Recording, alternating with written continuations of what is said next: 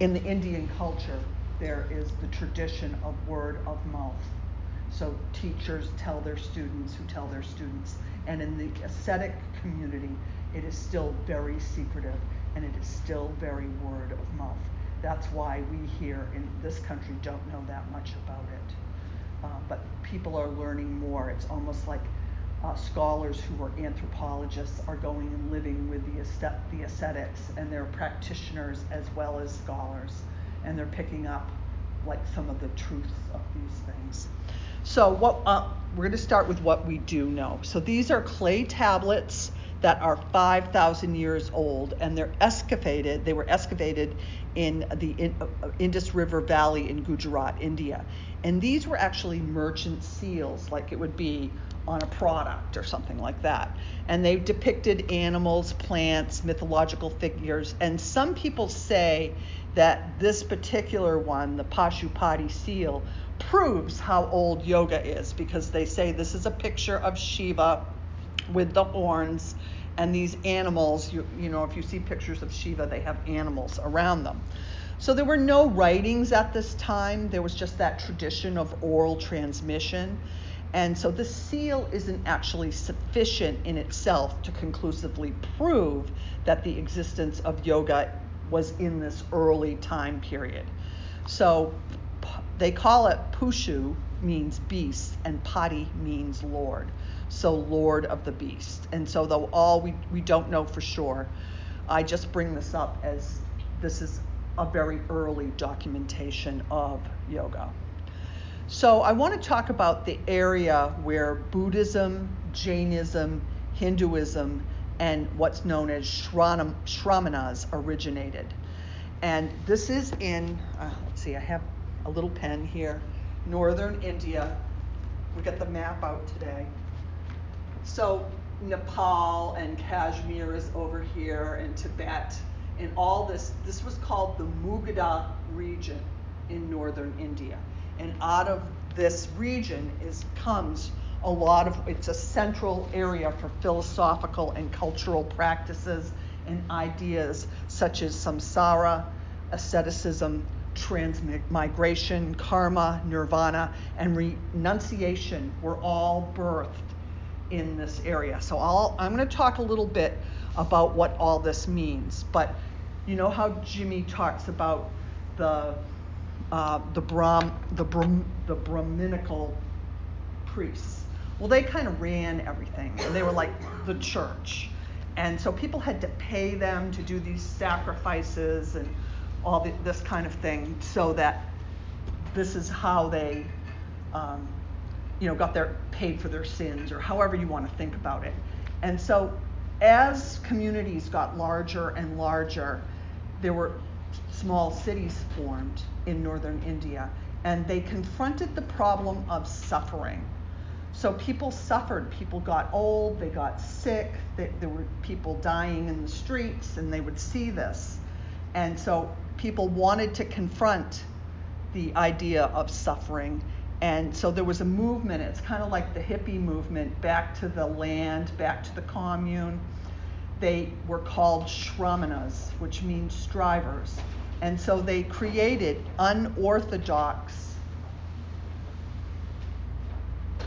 they created unorthodox practices to confront their suffering. And so I'm going to talk a little bit about how these ideas got started and um, what they're about. So that's the area that these, oops, whoops, sorry. So the Shramana movement, the early ascetics in India were called the Shramanas. So they confronted their suffering with techniques to modify their karma. And this is where the idea of tapas comes from. So today Jimmy talked about tapas, and that's creating the internal heat. And this these they would create practices to burn their and relieve their past, present, and future karma. So Shramana also means strivers. So they this included living in remote ashrams, fasting, renunciation of worldly life such as family, homes, possessions, sitting still, creating difficult circumstances in everyday living, adopting difficult stillness, physical postures, standing on one leg, holding their arms up for 12 years, creating internal heat or tapas. So that's what that means. Tapasya is to feel the inner heat. So you know when you're in a yoga position and you're sweating and you know you're just really burning up and that inner feeling that there's a name for that. It's called tapasya. anyway, so top means heat and the notion that actions have an effect on our existence. The soul passes through various incarnations before becoming liberated from the cycle of life. So they wanted to confront the problem of their suffering and liberate themselves from coming keep coming to come back over and over again. And this is where the idea of asceticism uh, was created to create tapas. So you know how Jimmy talked about brahmachara. So their practices were actually called brahmacharis. And still to this day, a lot of them are very secretive. We'll get into that. Okay. So we're going to talk now about what we do know about yoga. So Buddha lived in the 5th century, so that's like 400 BC. Uh, and texts about Buddha's life were available from the first century BC, and they contain information about Buddha's experiences with ascetic yogis in the Magadha region. So Buddha was from the Magadha region, and he experimented with ascetic lifestyles. So if anyone here has studied Buddhism, you know that before Buddha actually sat under the Bodhi tree and experienced enlightenment, he spent some time with ascetic yogis. Uh, and he did not have a taste for these practices. And he re- it was reported that he had experiences such as becoming very thin. He, he practiced something called Khechari Mudra, and that's a meditation technique involving the placement of the tongue during breathing exercises and meditation. And it's an early pranayama uh, and holding his breath, which is a, called kumbhaka. And he reported that he felt an unbearable heat inside himself, like he was being roasted over hot coals. Buddha also reported squatting postures, hanging upside down from trees known as bat pendants. So, this is the first mention of a yogic inversion in written history. So, the, in the first century, scholars wrote down the oral tradition of Buddha's life and included ascetic yogis. This is one of the first writings we actually have about yogis and their practices.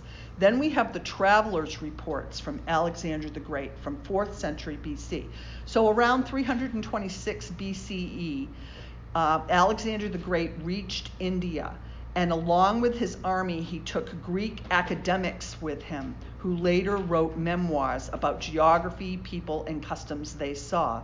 One of Alexander's companions, um, at, you know, kind of described this to a scribe named Strabo.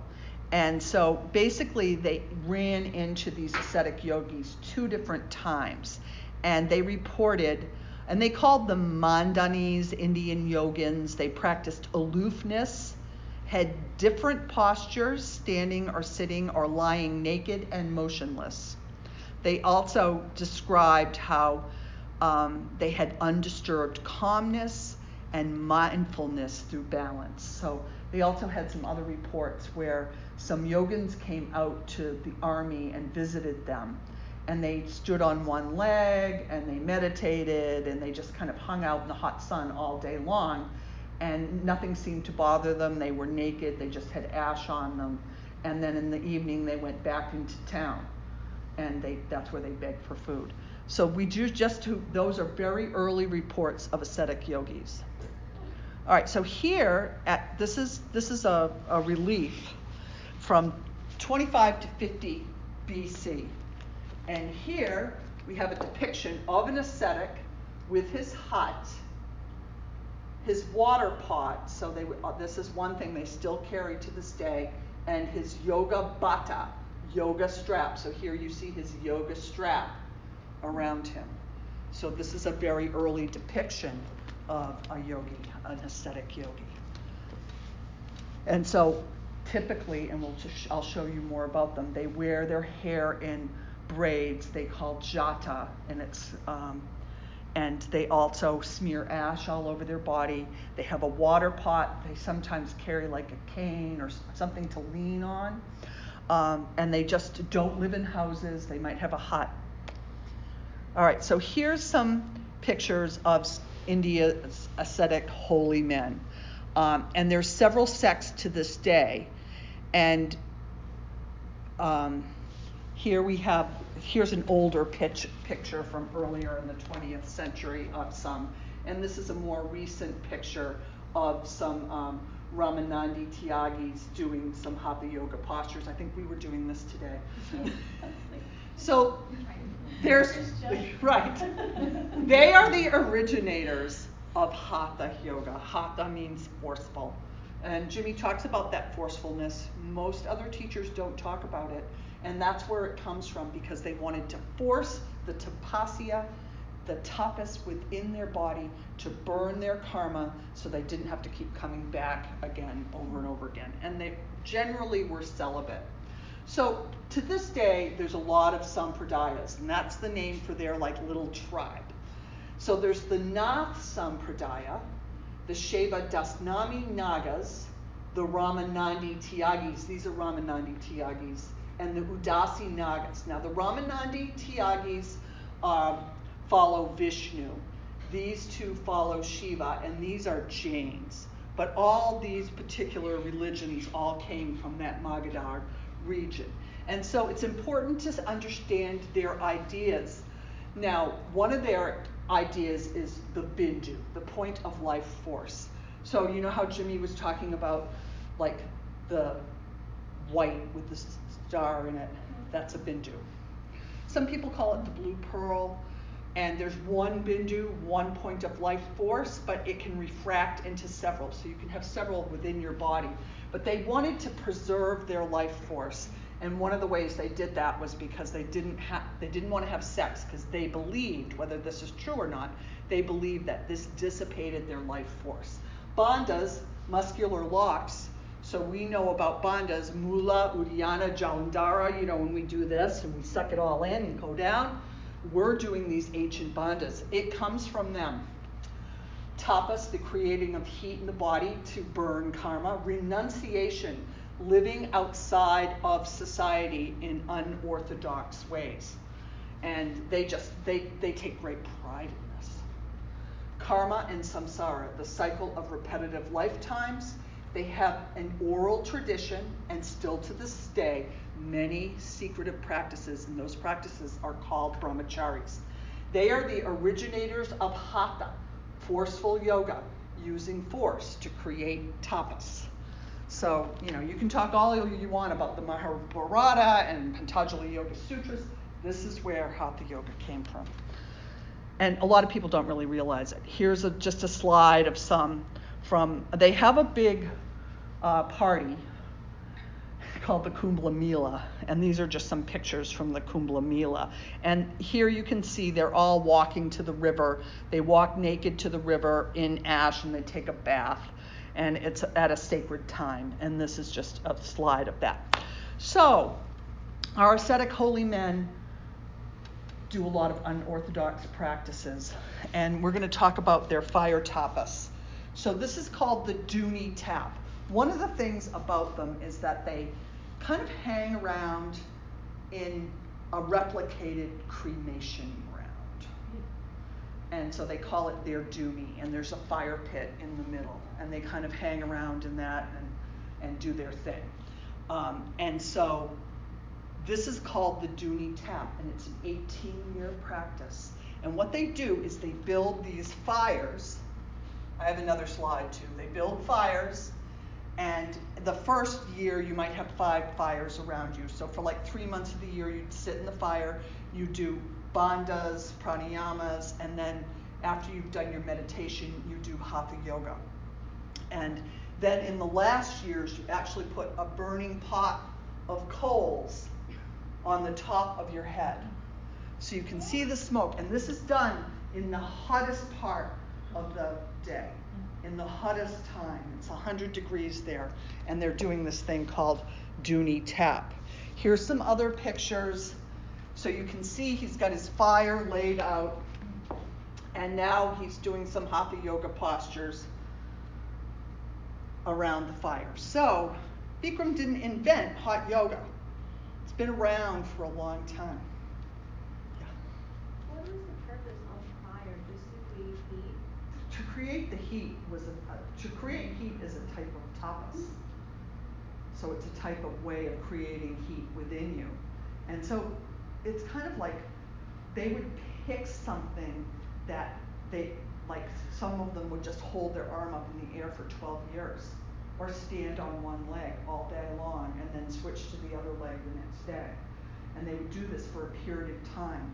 And this was a way to create renunciation and less attachment to life. And they believed that if they did this and they stayed celibate, that it burned through the karma, the seeds of unstruck karma in their Sushumna Nadi. Now, there's a little bit of truth to this, but at the same time, you know, I'm, it, I'm trying to explain to you something that makes no sense to us. But this is where it comes from. Um, I have a question. Sure. The, in the picture, yeah. the person in the white standing there, who would that be?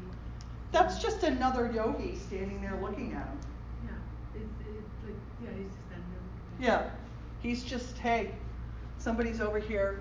This is just, you know, around the Dhuni, at the Dhuni tap.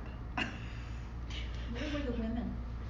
Okay, you could do a whole college course on this okay. because there are women renunciates. They're rare.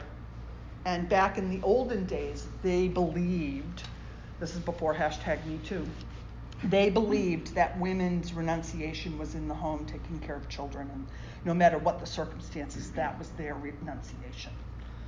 And basically, there are um, reports of women ascetics, women scholars, and uh, women saints in India.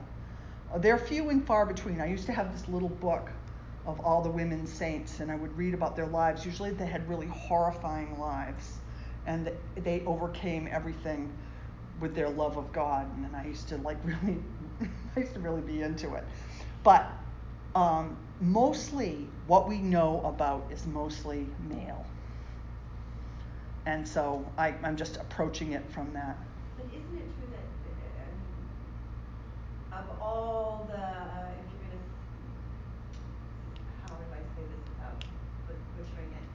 But of the, all the other schools, when you come into Tantra, at least there was some women allowed? Like oh, no, Tantra's a whole different okay, scene. Okay. They actually, I'm going to talk about Tantra.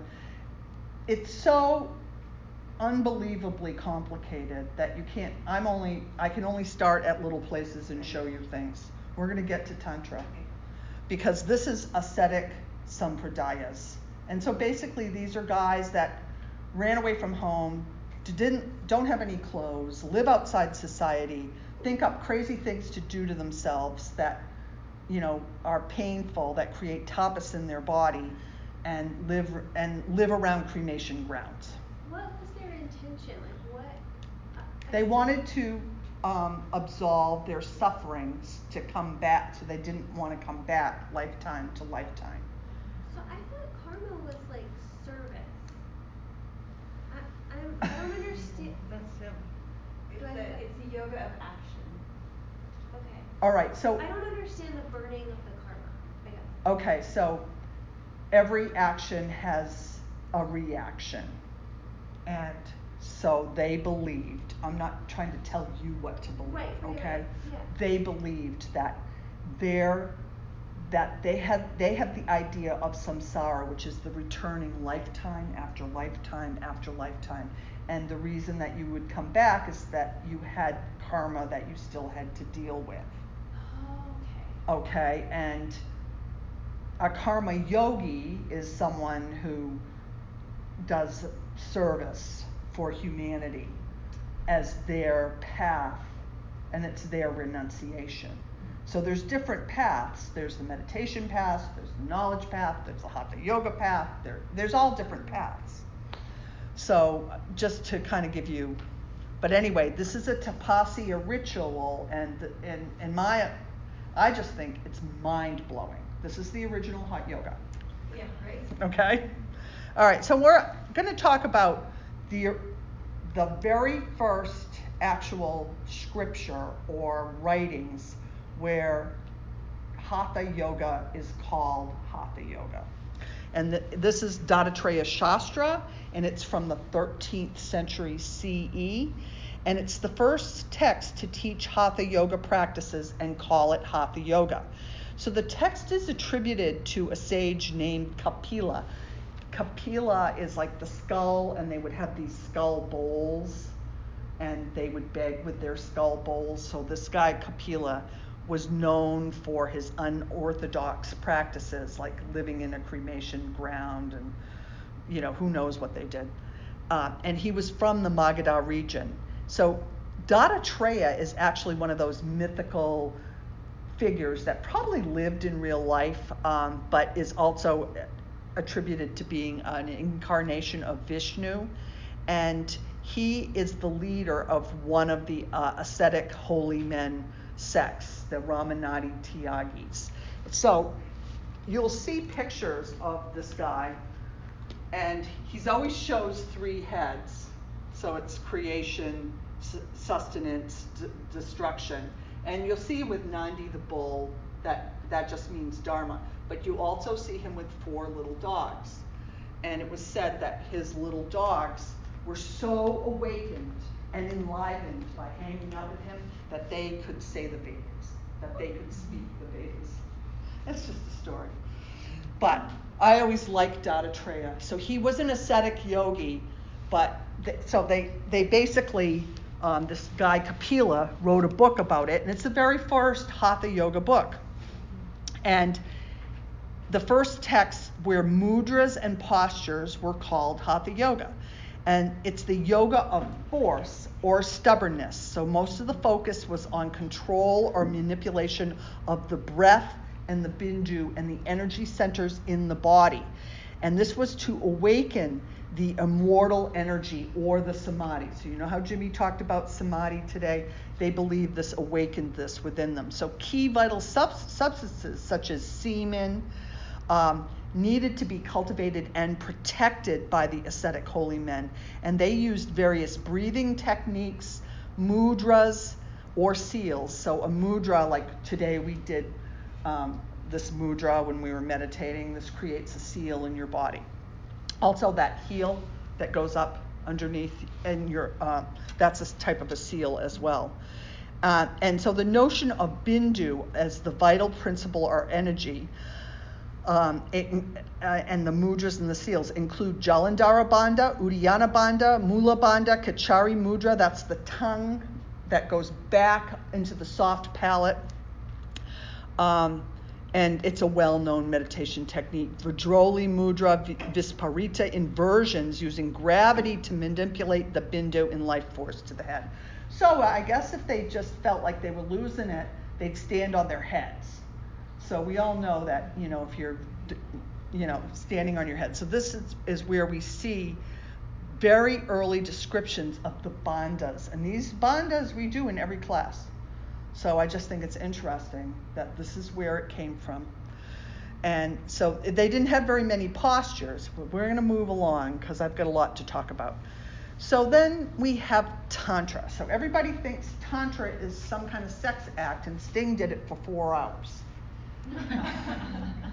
A hundred years ago, a man who lived in San Francisco badly translated one of these tantras and made it all sexual. And he made it all up, and they call that neo tantra. So you'll you'll hear about you know tantra as some kind of long sex act or something. But tantras are actual, and it makes up maybe one percent of tantras. If and they're usually it's usually about the non-dual view that you could do anything in life without getting attached to it. Um, but most tantras are conversations between a deity and a siddha, an enlightened being. So maybe someone who spent years in meditation or did yoga, and they would hear that they they would be like the rishis, and they would hear God in their head.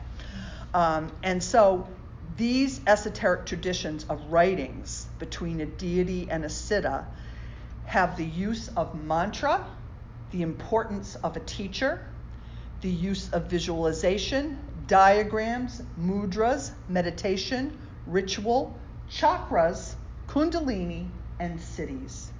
So, in our, every yoga studio, they'll talk about chakras and kundalini, and it came from Tantra.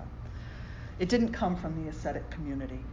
So only about 20% of the tantras have even been tra- translated, and there's many modern scholars and some scholar practitioners are presently doing some really interesting work, including Professor Sanderson from Oxford University, Christopher Wallis, who I've studied with for many years, Christopher Tompkins, I also study with, Jason Birch, Seth Powell, James Mallinson, and many more. So I studied with Christopher Wallis and also this other guy, Paul Muller Ortega, when I lived in the ashram in the early 1990s. And they, at that time, were translating some text from Kashmir. And they were Shaiva Tantra texts. So that's where I first got turned on to some of this stuff. And then later, through my friendship with Christopher Wallis, and this last summer I went on a, a meditation retreat with Christopher Wallace he turned me on to all these other scholars because he not only speaks, writes, and reads Sanskrit, he's also translated a lot of things. And because he's a practitioner, these new translations are a lot better than what maybe somebody did 100 years ago. So he turned me on to this site called academia.org. And what happens is the academics write papers and they post it on this, and you can go on there and read their papers. So I got tuned in to some of these people, and I've gone on there and read all their papers. And then even like made Facebook friends with them, and then bought their books and read their their PhD dissertations, and this is how I've learned this stuff. so th- this is Tantra, and Tantra was a major religion from the 5th to 13th centuries in India.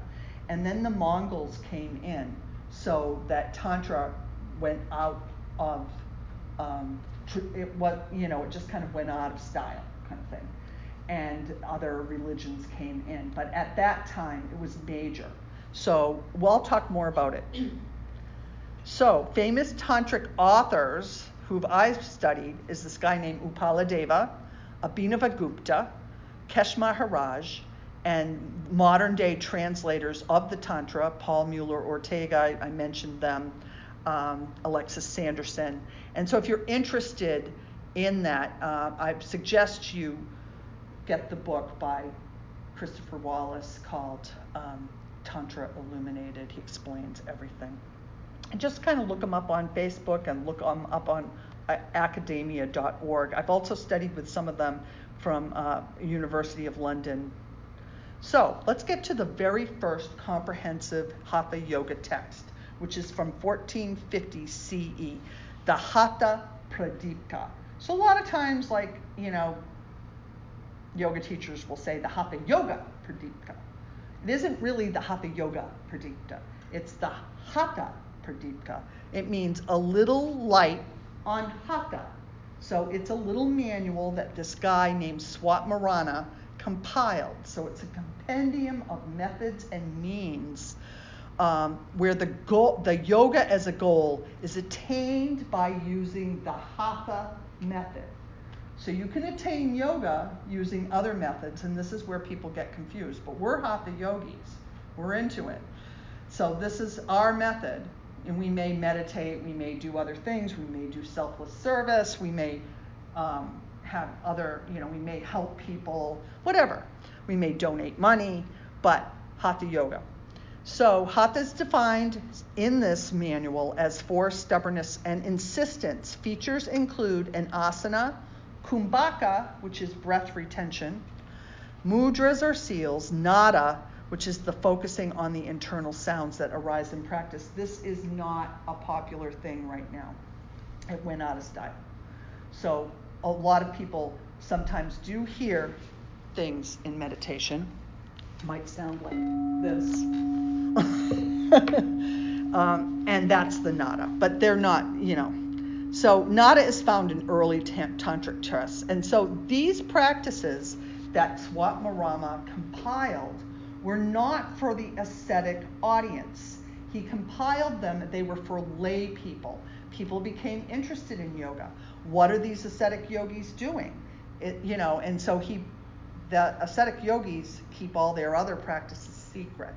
But these got let out of the bag in 1450, which isn't really that long ago, because we always think, oh, it's 5,000 years old. Well, no, the first really written compendium manual is from 1450. And so, um, and the, yeah, so basically, um, it's the a little light on hatha. So they had eight meditation postures, seven seated postures, including dhanurasana, upside down kurmasana, and matsendrasana, which is the spine twist. So when you are doing those postures, this is where they come from. So the Hatha Pradipika, actually, Swatmarama actually borrowed some things from other texts that they didn't call it Hatha Yoga. And some of it was from some Buddhist and Tantric texts. So this is where it gets confusing because everybody borrows from everybody else. It's uh, in that world it was very fluid. Everything kind of, you know, the tide went in, the time tide went out. So the Amritasiddhi taught the tantric philo- the Buddhist tantric philosophy of liberation, and there was a concept of bandhas. And then he also borrowed from the Amaraugha Prabodha, and that was the first text that introduced the concept of Kundalini, and those are uh, you know tantric origins. And so that Amaraugha Prabodha is actually from the 9th, 10th century CE. And that is specifically known as the stream known as Kala Tantra, and it has origins in the Nath Sampradaya. So the Naths, so when we say, when because Jimmy talks about Gorakshanath and uh, Matsendrasanath and in his history, these were the Sam, Sampradaya that the Naths came from. So also, um, you'll also hear sometimes people say, oh, it's a, it's a kala practice. Well, usually they don't really know what they're talking about. but that's where the word comes from. And Jimmy does talk about the kala, the kalas as well. So basically, um, they had the uh, Mahamudra, so they had Janu Shavasana, for instance. They had groin seals for Bindu energy. They had the Mahabandha, the muscular locks. So the Mahabandha is the combination of all three the Mula, the Uddiyana, and the Jalandhara. And so, and then they had the Mahavedha, which was a seated asana. They also listed four grades of practitioners, weak to outstanding. So they're the very first text that mentioned the idea of Kundalini Shakti. So it's thought that the Nath tradition drew heavily on Tantra and had many great teachers, and I'll touch on them in future slides. So many people translating Sanskrit, Tantra, and Buddhist teachings are now seeing correlations. So there's this guy named Jason Birch and he just found another copy that no one's ever seen before of the Yoga Bija, which is attributed to Gorakshanath in some library in Mysore or something. And right now, you know, he's a Sanskrit scholar, and he's um, he. I actually talked to him on Facebook. I was like texting him, "What is that Yoga Bija you're doing?" You know, and he said uh, it's it's going to be far more interesting than um, when he gets it out because he found this text in a field work trip in 2004 and um, basically it opens it's a, it, it kind of changes what we're going to know about. I can't wait for the book. But um, let's see. Okay so then they also um, there's many Shaiva tantric texts and others. So basically, this summer, a whole bunch of these scholars got together and they were they were putting the slides of the text up on the wall and comparing them, and they're they're going to write a book about it.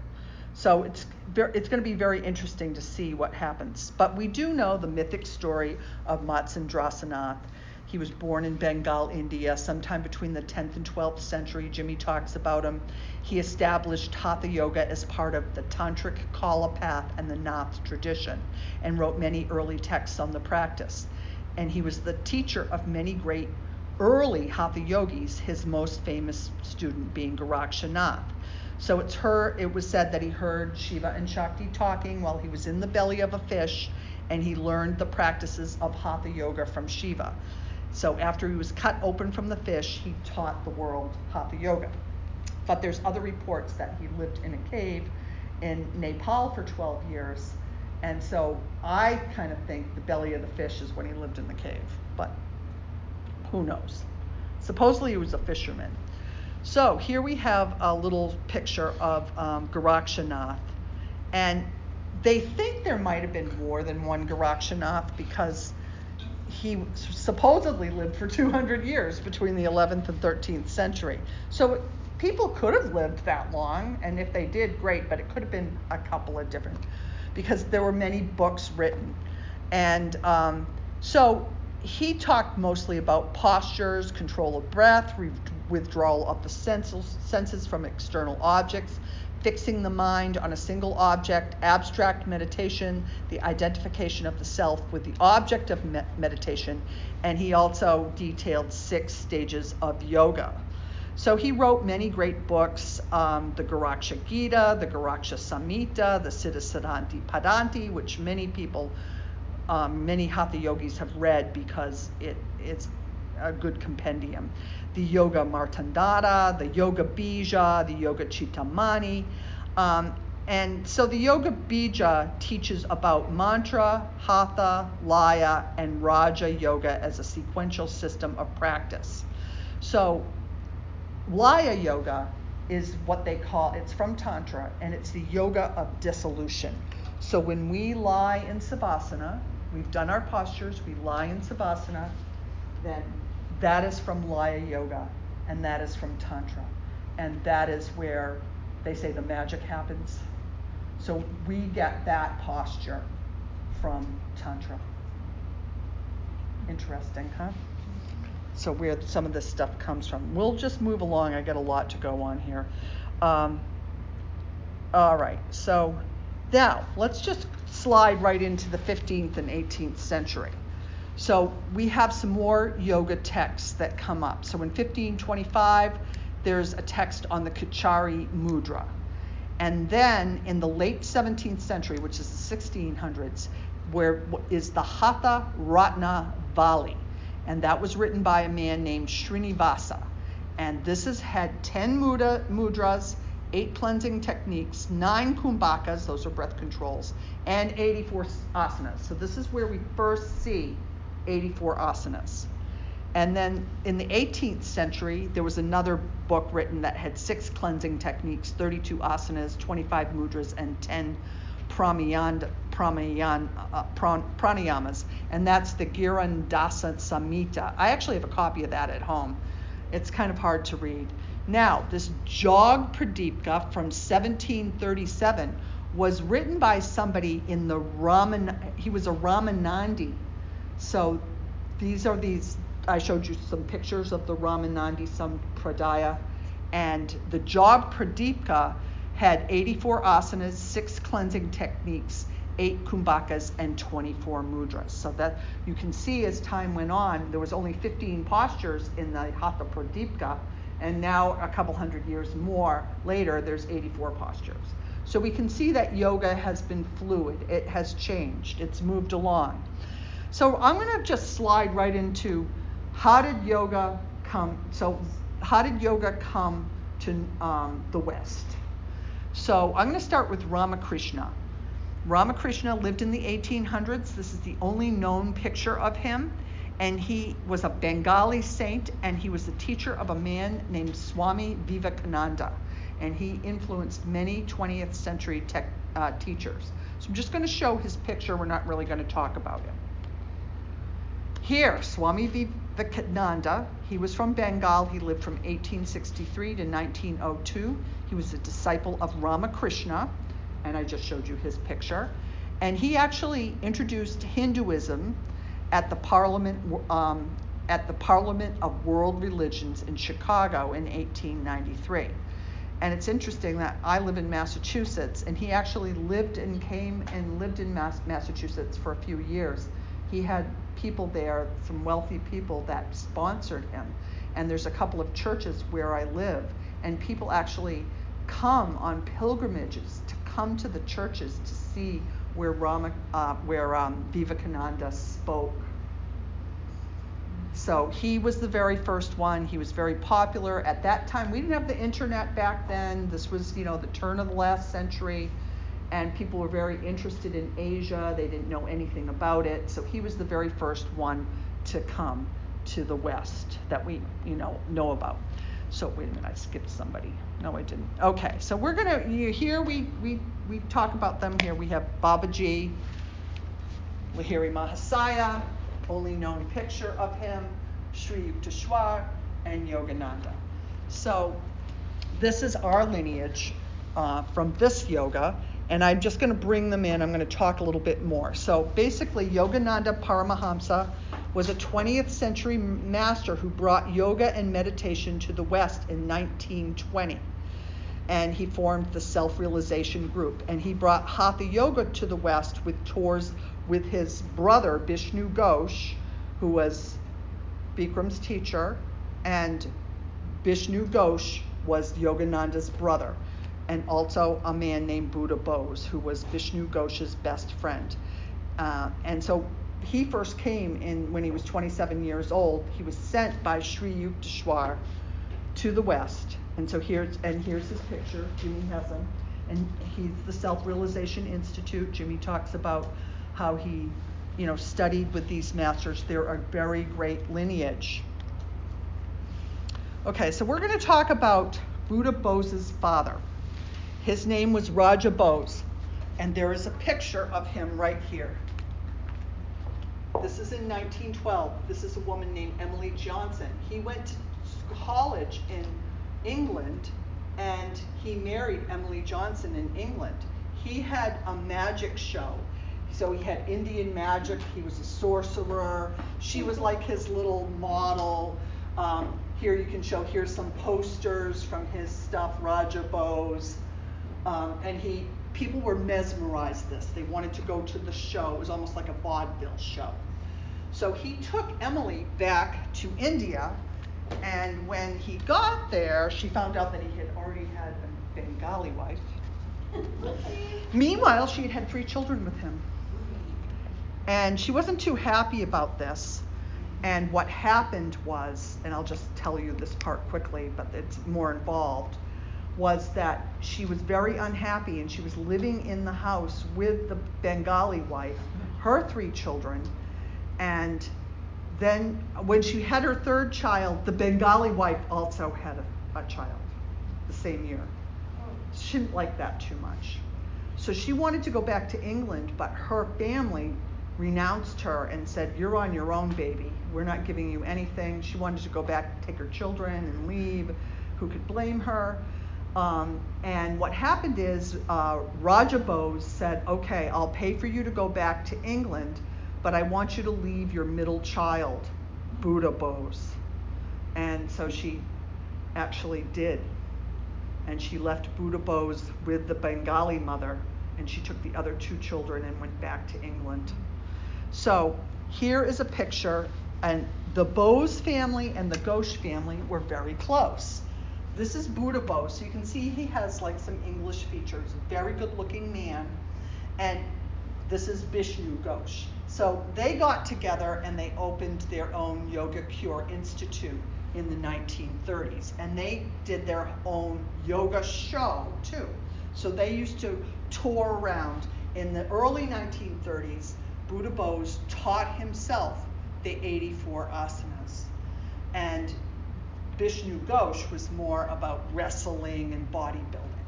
But they, they, this is a little poster, Health Through Yoga, and this is their Yoga Cure Institute. And there they do a thing called prescriptive yoga. So I'll talk more about them. So Buddha Bose was a consummate yogi and at one time put together an 84 asana manual, like in the 1930s. And Jerome Armstrong is a man who wrote a book called Calcutta Yoga, which I highly recommend. And he found um, the 84 Asana manual, and he has it published in PDF form on the Ghosh Yoga website, but they're going to publish an actual book. So Buddha was very conflicted because he was a devotee of Yogananda's, and he was deeply spiritual and meditative. And he was conflicted by the spiritual aspect and the physical culture aspect of things. So here we have a picture of there's Buddha, and these are actual, this is a picture of his actual manual. It never got published. So when they always talk about Krishnamacharya and the Mysore school, they published a book in the 1930s, and everybody thinks, oh, they're the architect of Western yoga. Well, if his book had been published, they would have been the architects of Western yoga. It just didn't ever happen. So now we're learning more about them. We, we learn, so here, um, here's just some early Bengali publications, Yoga Therapy for Health, and this is Vishnu Ghosh and Buddha Bose, and this is the Prime Minister of India, and they actually taught him yoga. So there's a picture of it. So they were kind of interesting, and you know, we never hear about them, but we're finding out more about them now. So Buddha Bose and Bishnu Ghosh traveled worldwide in the 1930s, promoting and demonstrating Hatha Yoga. And they're pictured here visiting Yogananda in California. This photo here is on the bottom. The top two, those are passport photos. And here they are with Yogananda and some of his devotees. Here you can see Buddha Bose, and I think that's Vishnu Ghosh right there. Here's the picture of Lahiri Mahasaya. Here's Sri Yukteswar. That's in the 1930s in California at the Divine, at the um, Self Realization Institute. So they actually came and they, the Self Realization Institute taught Hatha Yoga until 1951 when um, Yogananda died. And after he died, they'd stopped doing the, the hatha yoga. But before that, they did. So here are some actual books. I have a friend who actually studied at the Ghosh Institute, and this is just the truth here. This book, um, this book right here is written by Swami Shivananda from Rishikesh. He published it in 1935. And here, this guy, Swami Kulvanari or something is his name, he actually taught at the Ranchi school. And so he's probably born in the 1800s because you can see he's got gray hair now. This is like the 1930s. And he wrote this book, and it is also known that Krishnamacharya studied his book as well. So, yeah, so here's uh, the title page from it.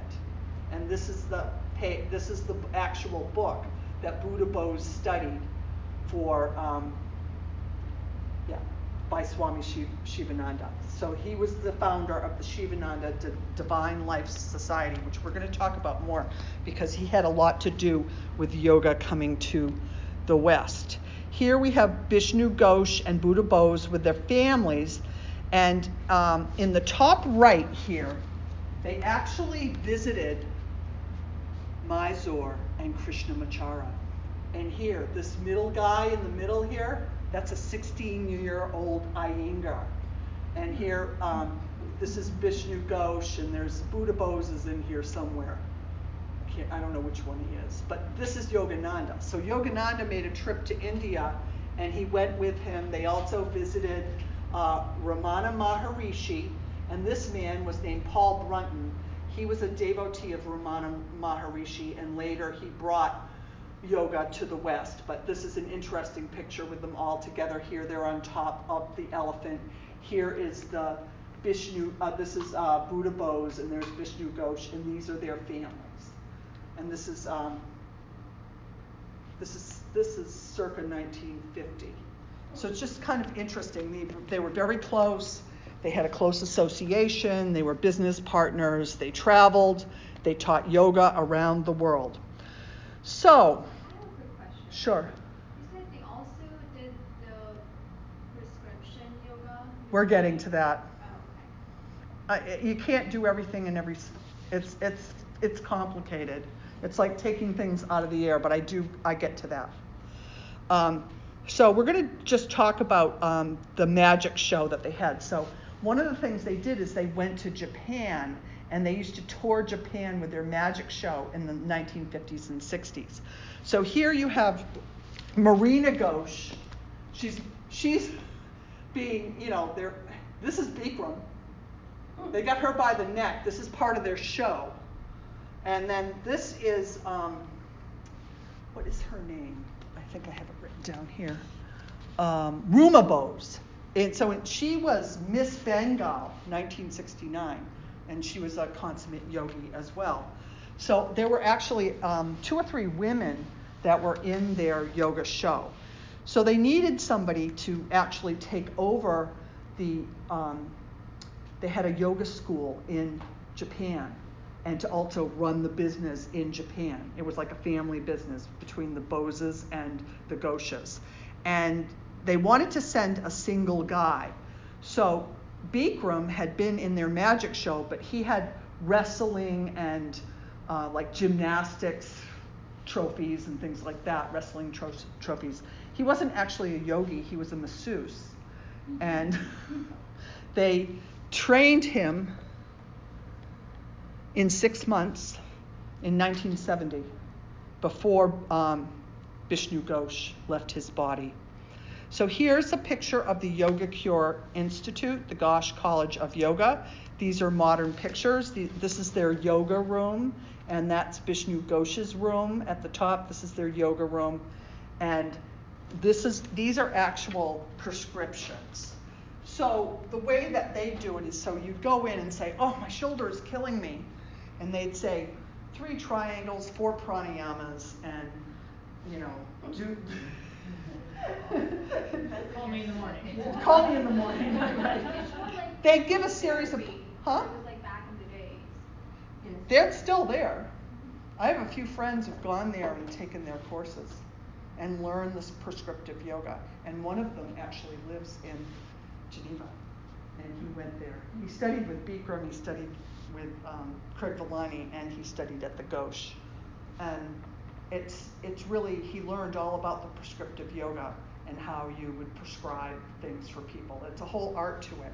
So there's these people, Ida Joe and this other guy, who uh, have something you'll see out there. It's called Ghosh Yoga, and they made friends with um, the granddaughter, and she's still running the yoga school there.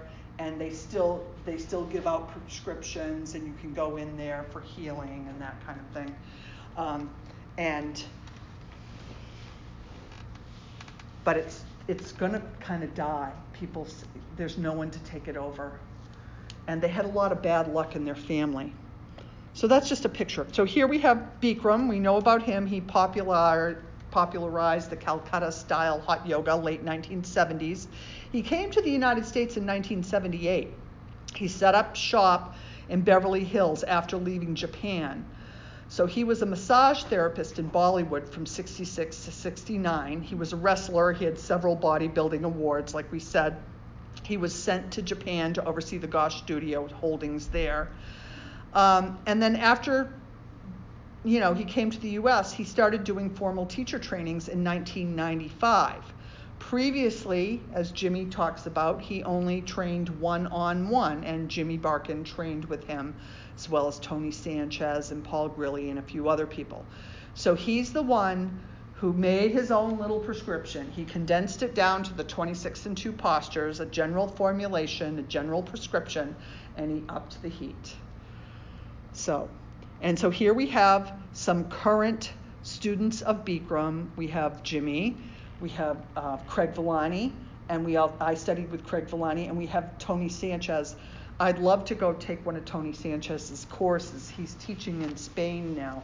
Just haven't had a chance to do it. The opportunity hasn't happened. All right, so we're going to go back to Swami Shivananda.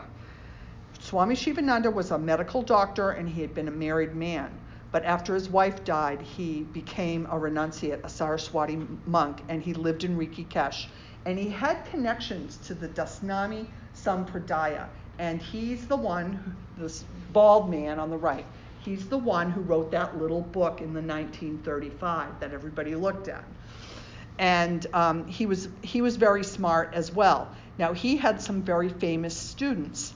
And this woman on, the, on his left is Swami Shivananda Radha. And she was a Western woman who studied with him.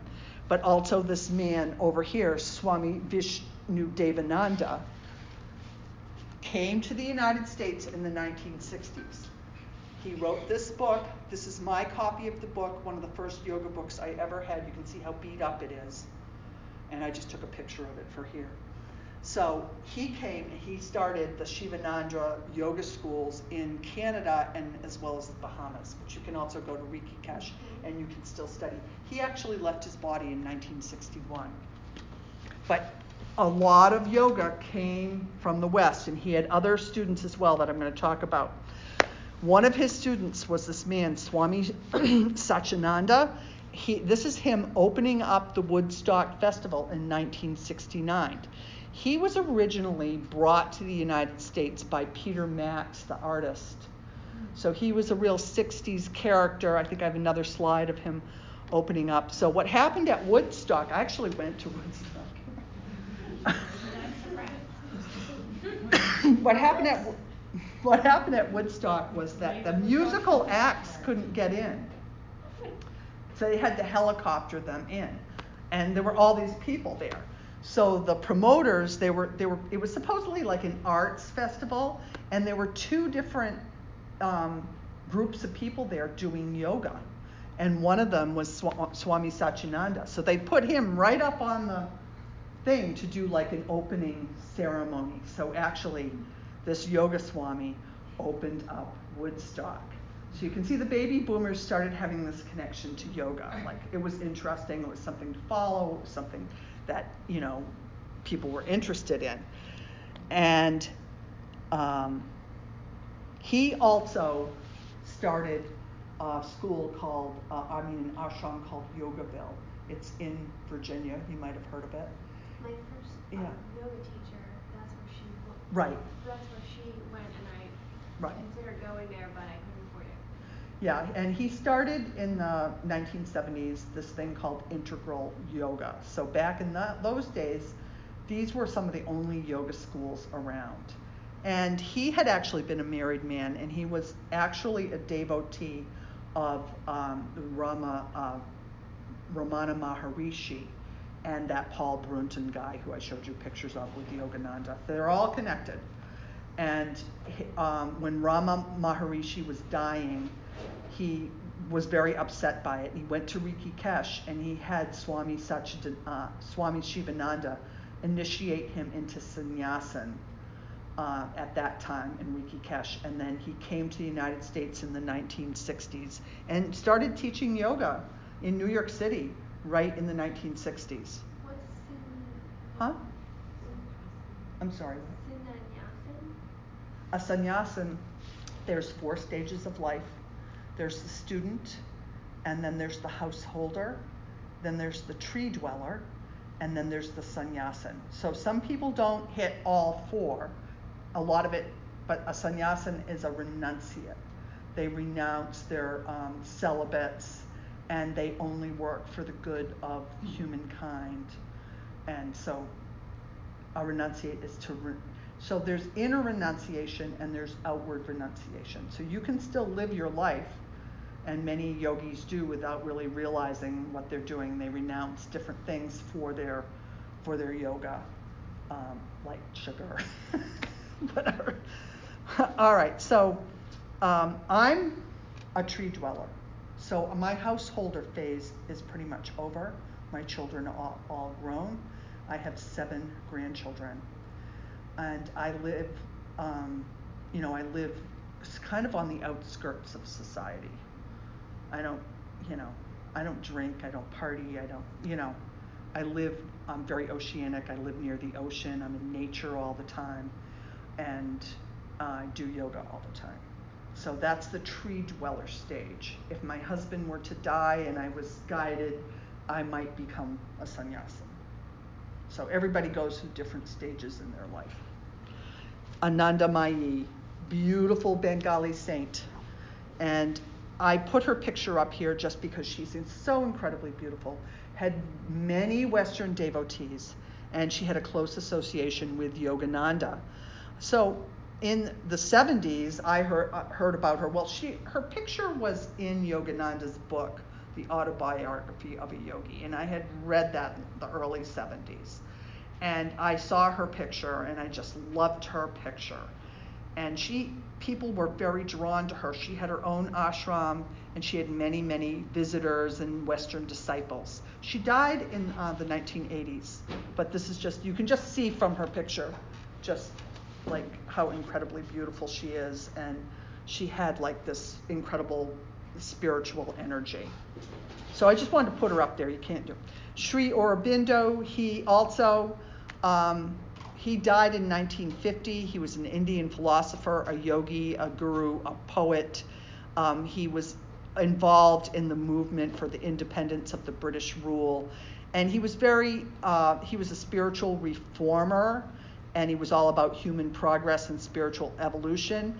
There's many, many people who read Sri Aurobindo's books to this day. So just put a picture of him. He people in the West became aware of him. Um, and then today, Jimmy was talking about Swami Kripalu. Swami Kripalu's the one in the middle. He originally came to the United States and then he started Kripalu Yoga, which has had the ashram in Western Massachusetts. This is Amrit Desai on the lower right. Jimmy talked about him today. That's a picture of him. He had a fall from grace. Apparently, he was too much mufti pufki with some of the women and they kicked him out. Did you just say mufti pufki? Yeah. That was so stolen and like. it's a nice way of saying, you know, he visited the cookie jar.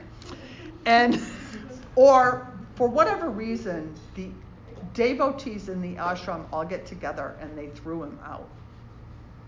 And so Jimmy was even saying that when he came down here, he has a place down in Florida now he was always considered a very beautiful man, and a lot of these gurus or teachers fell from grace in the last 20, 30 years. So now we also we have a time where there is no guru. You're your own guru, um, and that we're really lucky that we have a teacher like Jimmy, who um, is a fine, upstanding human being, and he carries some great energy, some great spiritual energy. And that's why I'm here. I dig the yoga, I dig him, and you don't see any fall from grace with him. So he's one of the few because a lot of them have, you know, I'm not saying anything bad about anyone, it's just a fact. Amrit's, daughter Iceland. Does she? Yeah. Is she nice? Do you know her? She's amazing. Yeah, yeah, and she has she's married to an Icelandic yoga teacher. She met him. Oh, cool. Therapy there. Cool. So, yeah, and they have like their the summit here and in India and here, so he's still doing. He, he still teaches. He was yeah. in Iceland this summer, yeah. Yeah, he's he's but he's teaching, and a lot of them. He's amazing. A lot, yeah, they're amazing. And a lot of these teachers that fell from grace or had problems or got kicked out of their yoga or whatever, we can't really judge whether something bad happened to them or not. Maybe nothing bad happened. Maybe they just kicked them out. Who knows? We don't really know. We can't judge. I'm going to talk about Mahatma Gandhi because he influenced the West a great deal. Um, and he led peaceful pro, uh, protests um, and cultural and government protests. He also worked with the caste system in India and the untouchables. People were denied entrance into temples and buildings because of their caste. And Gandhi thought this was wrong, so he would personally escort people who were considered untouchables, like garbage collectors or something, into buildings in a non-violent way. He did non-violent protests, and he actually helped the liberation of India in 1947 become an independent state. So I talk about him because he influenced a lot of Western people. And one of the great, oops, one of the great people that he influenced was Martin Luther King. So the whole civil rights movement really had like kind of a little has a little root in India and yoga. So, and Martin Luther King took great inspiration from Mahatma Gandhi and the nonviolent approach in the civil rights movement. And this stems from the concept of ahimsa and nonviolence. So he first used his nonviolent approach to protest a bus boycott in Montgomery, Alabama. And this is a picture of him. How cute is he being arrested? A brave man. And he actually studied Gandhi while he was in seminary school, and he was actually in seminary school in Boston. And later he visited and met Gandhi in 1959. So we have to really see that that really influenced our society a great deal. I'm going to talk about the Mysore traditions because everyone talks about Mysore and Ashtanga yoga. And um, so, the Mysore traditions have some scriptures. So, the Maharaj of Mysore during the early 1800s had a book called the Sri Tattva Nidhi, and it taught 100 plus asanas. And its Krishnamacharya is said to have drawn heavily from that text. Krishnamacharya also drew from a uh, scripture called the Yoga Kurunta, which is a mysterious scripture that he somehow memorized in Nepal. No one's ever heard of it and no one's ever found it. Um, but they think that it was closely associated with the Hatha Vaspar Patiti.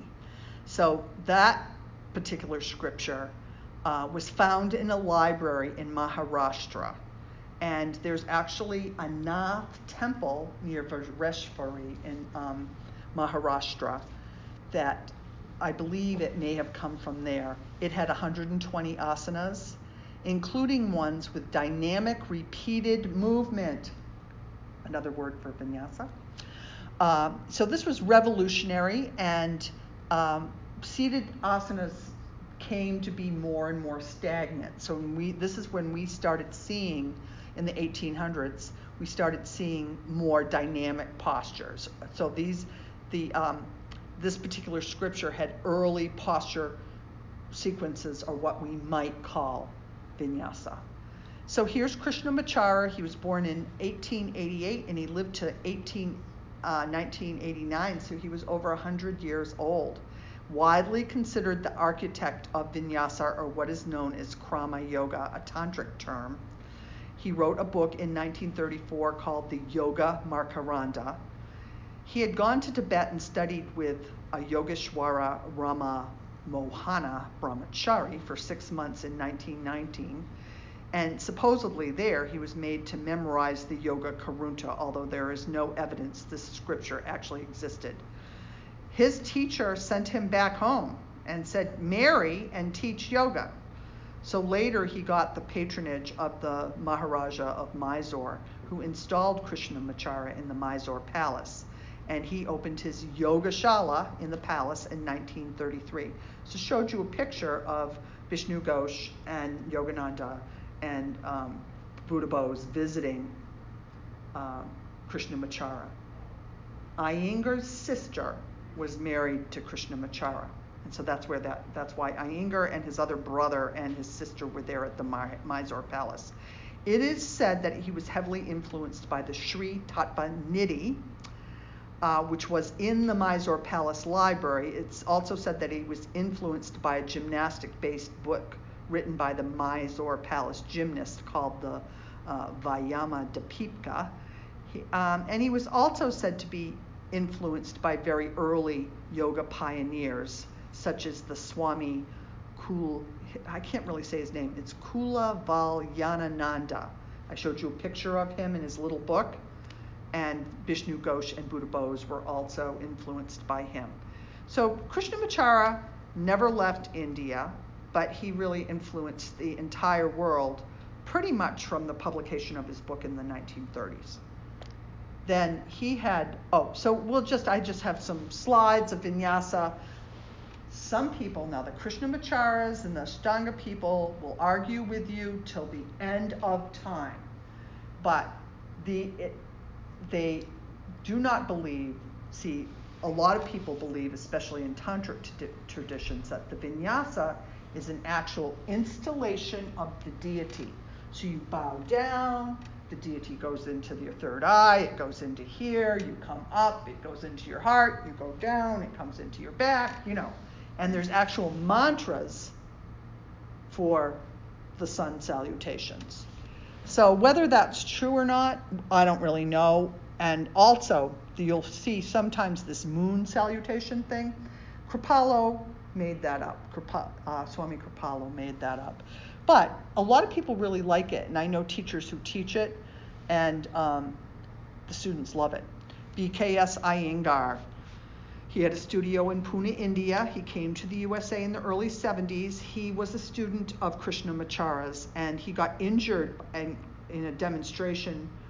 Um, Krishnamacharya made him do a split or something, which injured him and he got mad. Krishnamacharya like had a stick and he was really mean to people and he was a grumpy guy. And he was a very strict teacher. And so Iyengar said, even though you're married to my sister, screw you. And he went to Pune and he opened his own place. And he, even though he was a stern taskmaster and he had a stick as well, he was also known for his gentle practices and his healing practices. So he had ropes and sandbags and blocks and props to help people get into their alignment and their asanas. So it's very interesting. This woman, and her name is Sri Ramajoti Burnan, she brought Iyengar to the United States. She actually flew to India, landed in a field to find him, and brought him to San Francisco. She had a newsletter back in the day in the 1960s, and then because she taught yoga, and she, then she brought him to San Francisco, and that newsletter turned into the magazine Yoga Journal. She's 89 years old. She still teaches, and she's written s- several books. She's actually an incredibly beautiful teacher, but she actually brought Iyengar Yoga to North America. Here is a picture of Desikachar Krishnamacharya's son and a lot of uh, teachers. Uh, he founded also his own school in Madras, and he did a lot of research on schizophrenia, diabetes, asthma, depression. He did pioneering work in the area of wellness through yoga. He had many, many Western students. Students would go and study with him for six, ten, you know, months, a year, and he was highly influential and he was his son. He recently died like a year or two ago. Pattabhi Jois. He was also um, a student, uh, another one who fell from grace. Um, after the fact, after he died, it all came out about all the abuse and all that, that kind of thing. So his son has taken over for him. It's kind of a family business, and they've tried, they've actually put on their website that they're um, sorry for everything. Uh, but he studied with Krishnamacharya and he developed the popularized style of yoga called Ashtanga Yoga. And he worked at the Mysore Palace as a young man. He, he wrote a book in 1958 called the Yoga Mala, but it wasn't published in the West until 1999. So he had many celebrity uh, students, Madonna and Gwyneth Paltrow. And he first came to the United States in 1974, and that's when he started teaching Western students. So the yoga shalas that are called, you know, Ashtanga yoga, they come from him. So he brought Richard Freeman. He's a well-known yoga teacher, and he was a student of Pattabhi Jois's and he popularized uh, Ashtanga yoga in the 1970s. A lot of people had his video and his books. So he was one of an early pioneer in Ashtanga yoga in North America. Here is another student of Krishnamacharya, Indra Devi, and she was a very early student of his. And she was actually, this is kind of interesting, I think she was from Latvia too. She was from like Lithuania or Latvia or one of those countries.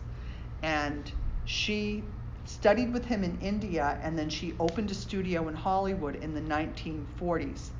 Very interesting woman, lived to be 102 I had this is the book I had, Yoga for Americans. One of the very first yoga books I ever had. That's a picture of it. Indra Devi. And she had famous clients like Gloria Swanson, uh, Jennifer Jones, Greta Garbo, and Elizabeth Arden. So, Elizabeth Arden, when she was alive, had a spa in Arizona, and they taught yoga at the spa, and it was Indra Devi's Yoga. But she was actually a student of Krishnamacharya. And um, later, she, in her later life, like when she was 80 or something, she moved to South America, opened up all these schools in like Argentina, Paraguay. she got around. She was kind of a, a hoot. But I mentioned her. Um, and then I have talked about Sri uh, Ramana Maharishi, but this is just a picture of him. He influenced many teachers with his state of being. He had a beautiful state of being. Okay, let's get to the Beatles. So, Maharishi Mahesh Yogi, the founder of TM Transcendental, Transcendental Meditation. So, in the late 1960s, uh, he had many celebrities um, the Beatles, the Beach Boys, Mia Farrow, Donovan, Pattie Boyd, John Lennon, Mike Love, he was a Beach Boy, um, George Harrison, uh, Paul McCartney, Cynthia Lennon. Um, and here's a picture of them all in Rishikesh with, so he was the founder of TM and Transcendental Meditation. He also had um, connections to the Dasnami Sampradaya. And so back in the day, you know, when like Sgt. Pepper Lonely Hearts Club Band album came out, they were all dressed in Nehru jackets and they had the Rudraksha beads on and they had been in India and they'd studied meditation and this heavily influenced the baby boomer generation. Not only the Woodstock opening, but everyone ran out and we were all wearing Indian clothes and we were all going to India and we were all studying yoga and meditation. And that's, we first heard of it. This is Maharishi Mahesh Yogi. And it's a picture of him with a very famous tantric teacher, one of the last tantric gurus. He died in the 1980s. His name was Lakshman Joo. And he was a great tantric master. He had Western disciples as well. And he kind of uh, popularized Kashmir Shaivism in the 20th century. So I just showed that picture just because it's kind of an amazing. This is where you know, the Dasnami Sampradaya meets Tantra. All right. This guy, Richard Hittleman, he had a TV show in the 1960s and 70s, and you have to be like as old as I am to kind of remember this. He was a devotee of Ramana Maharishi and Paul Brunton. And he actually died in Santa Cruz, California in the 1980s. He died very young. And he was writing some book on Patanjali's Yoga Sutras when he died. But many people found out about yoga. Here's like a little picture on the left of his him teaching yoga in his his TV show. Swami Rama. So he started this thing called the Himalayan Institute. It's in Pennsylvania. And Rod Stryker is a famous yoga teacher. Many people have heard of Rod Stryker. And he um, he brought yoga he wrote a book called Living with the Himalayan Masters. This is actually a copy of it. It's a beautiful book. And um, I just mention it because that's another stream that came in. Okay, Baron Baptiste. Everybody knows there's a power yoga studio on every corner. Where did Baron Baptiste come from? Baron Baptiste's parents were very interesting people. They were meditation teachers. Here's the father, and he taught muscle control, the art of conscious physical culture. This is the mother, make yoga your magic lamp, Magana Baptiste.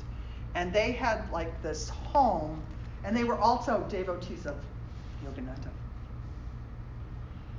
So they had connections to the Self Realization Institute, and they had a home like Sri Rama Jyoti was their friend, and Iyengar was in and out of their house.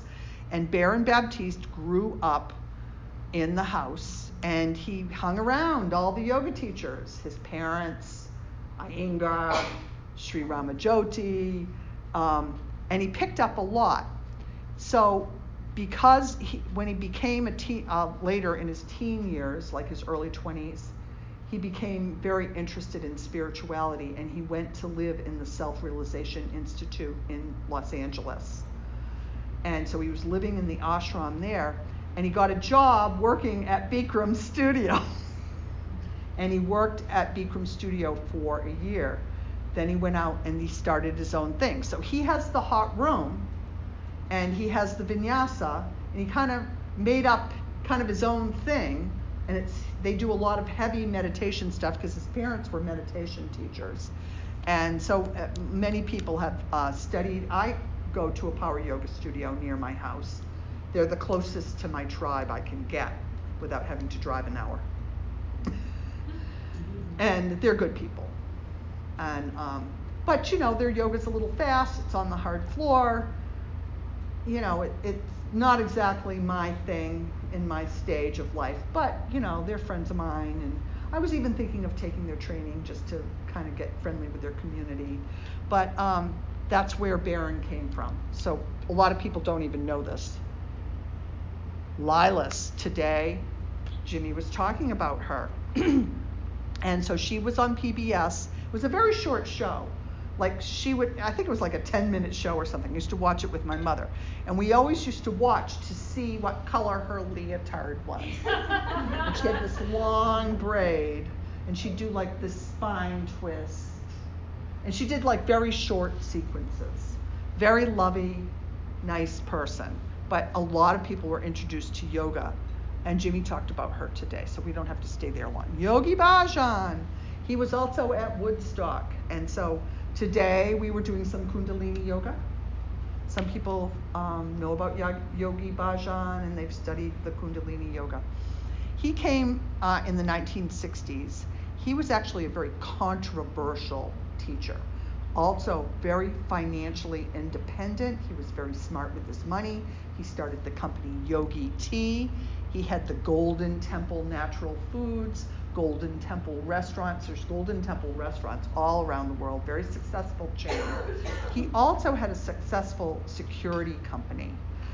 Um, and the reason that he was controversial is because, um, first of all, a lot of people thought he was fake because he had come to the United States um, and he had been like an airline porter or something and supposedly had some spiritual teachers or whatever. Um, but a lot of people just looked down on him. But he was very smart. He had a lot of devotees. He was also at Woodstock. And um, he started these great companies. A lot of people practice his yoga to today. And even though they don't really find a lot of basis for where the mantras come from or where the teachings come from, there doesn't seem to be like a really strong lineage a lot of people have really beautiful experiences. And like today, I mean, that thing we did today, that fixed my shoulder. you know, just remember we were we were doing this, yeah, right. That fixed my shoulder. So, and I kind of like the some of the mantras or whatever. I kind of like some of it. But I just mention him because a lot of that it's one way that yoga. Oh, there knee. Is a, there is a lineage from Yogi Bhajan. He learned yeah, yeah. And then there's Nanu, and they connected to the Sikh religion. Right, he was a Sikh. So, yeah. Exactly. So, you know, it could just be one of those things like the Shaivas and the Vishnu people just yeah, a, did, didn't like him. Yeah, but exactly. he, he has a very beautiful, uh, and a lot of people love him. I just mentioned him. I didn't mean to say anything bad about him, but he is controversial. So sometimes if you mention him, you never know what you're going to hear back. He was also kind of had a fall from grace. He was a little bit too moofky poofky with the female do- devotees. He was also very controlling with his close devotees, and he told people who to marry, that kind of stuff. Yeah, so maybe that's okay. Neem Karoli Baba, uh, he was an Avadhut teacher, which means that he just was spontaneously awakened when he was born. And he has many Western students, such as Ram Das, Bhagwan Das, Krishna Das. Today, Jimmy mentioned Krishna Das. He's the guy who does the singing. The the uh, everyone has a Krishna Das tape, whatever, or, or record. Neem Karoli Baba was his guru. Neem Karoli Baba left his body in 1972, but he had a lot of Western devotees. So the hippies all went over there and they kind of hung out with him and he traveled around. He was kind of like one of these wandering ascetic yogis. And He had like a little ashram that he'd come back to, but they never knew when he was going to come and go. And he was a Shaktipat guru. He gave them all Shaktipat. And so Ramdas, who was the LSD researcher, Richard Alpert, he went to. Um, That's not the same Ramdas. That's, that was Ramadasa. uh, No, no, he's an American um, professor, Yeah. an, an LSD researcher with Timothy Leary. Yeah. And he went to India, and uh, Neem Karoli Baba named him Ram Das. And while he was there, he met this other man named Bhagwan Das who introduced him to Ram Das. And Krishna Das was like playing music. Krishna Das had been in a rock group and was going to make a record or something, but ended up going to India and eventually became famous. He became the, um, you know, the rock star of yoga later. but um, yeah, so he was a Shaktipat guru. He wrote a book called Be Here Now in the 1970s. It was a book, like a square book, and a lot of people were influenced by it. So I just have a little picture of Neem Karoli Baba. Here's a picture of Ram Das on the right. I don't know who this is. This is Swami Shivananda. He's the integral yoga, yoga guy. This is Baba Muktananda. This is my guru. And here they're at some kind of, um, so this is the integral yoga. This is uh, Siddha yoga. And this is, uh, Ram Dass started the Omega Institute for Holistic Studies, which is in Rhinebeck, New York. It's been there for 40 years. A lot of people study there, and I've gone there many times for retreats and things like that. I just showed these are, this was kind of, Baba Muktananda always said when he came to the 70s that he was starting a meditation revolution in the West. So here, this is, I just show you these. They've influenced a lot of Western students. This is Bhagwan Nityananda. He left his body in 1961. He gave Shaktipat in 1947 to Baba Muktananda. Baba Muktananda did his sadhana in some kind of a hut or something, and then this is his, um, this is uh, Gurumayi Chidvilasananda, and this is who I lived with in the ashram. John Friend, here's a picture of John Friend. I, John Friend, lived at the ashram and did hatha yoga there, and so I studied with him, and then he went off to start Anusara, Anusara yoga, Anusara, how do you say it? Anusara yoga, and he had a fall from grace as well. But he is teaching yoga in um, in Texas. It's called Bowspring Yoga now. Have you done it? No, have you? He comes to Switzerland every now and again. Yeah. But I don't know, I. He has a lot of Shakti, you know. Yeah, I, I don't know. Yeah, he does. He his, I don't know if it's his girlfriend or his wife that he teaches with.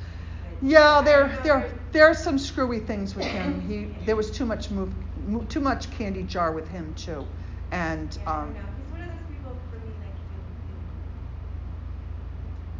you look into his eyes and you can't go much farther. I don't, maybe he's blocking it, maybe that's intentional, but for me, when I can't see. Yeah, I think that what happened in his early days when I knew him before he was famous, he was an incredible yoga teacher. He could put his finger on you and you'd go into a back bend. You know, it's just freaking amazing.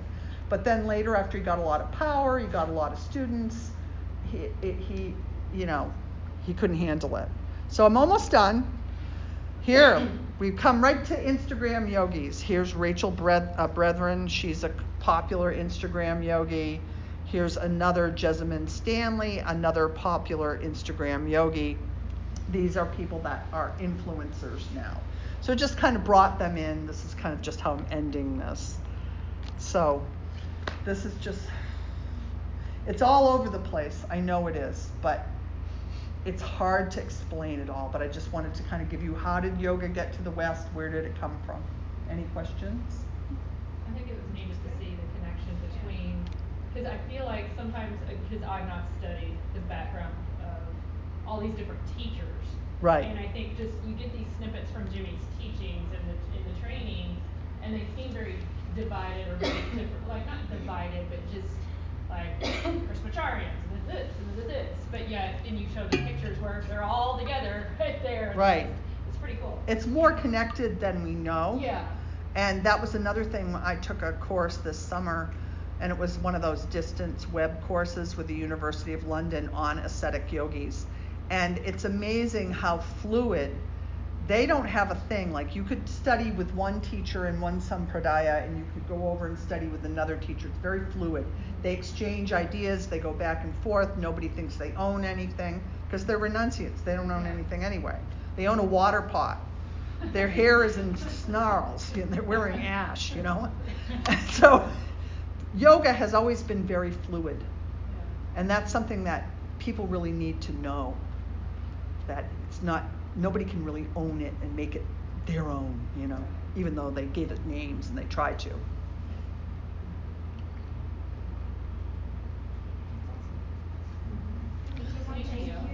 All right, so before we end, Om Namah Shivaya Gurave Sachidananda Murtaye Nishprapanchaya Shantaya Niralambaya Tejase Om Shanti Shanti Shanti Sadgurunath Maharaj Ki Jay. That means I hail the true teacher. Good night. you guys were very patient. Thank you.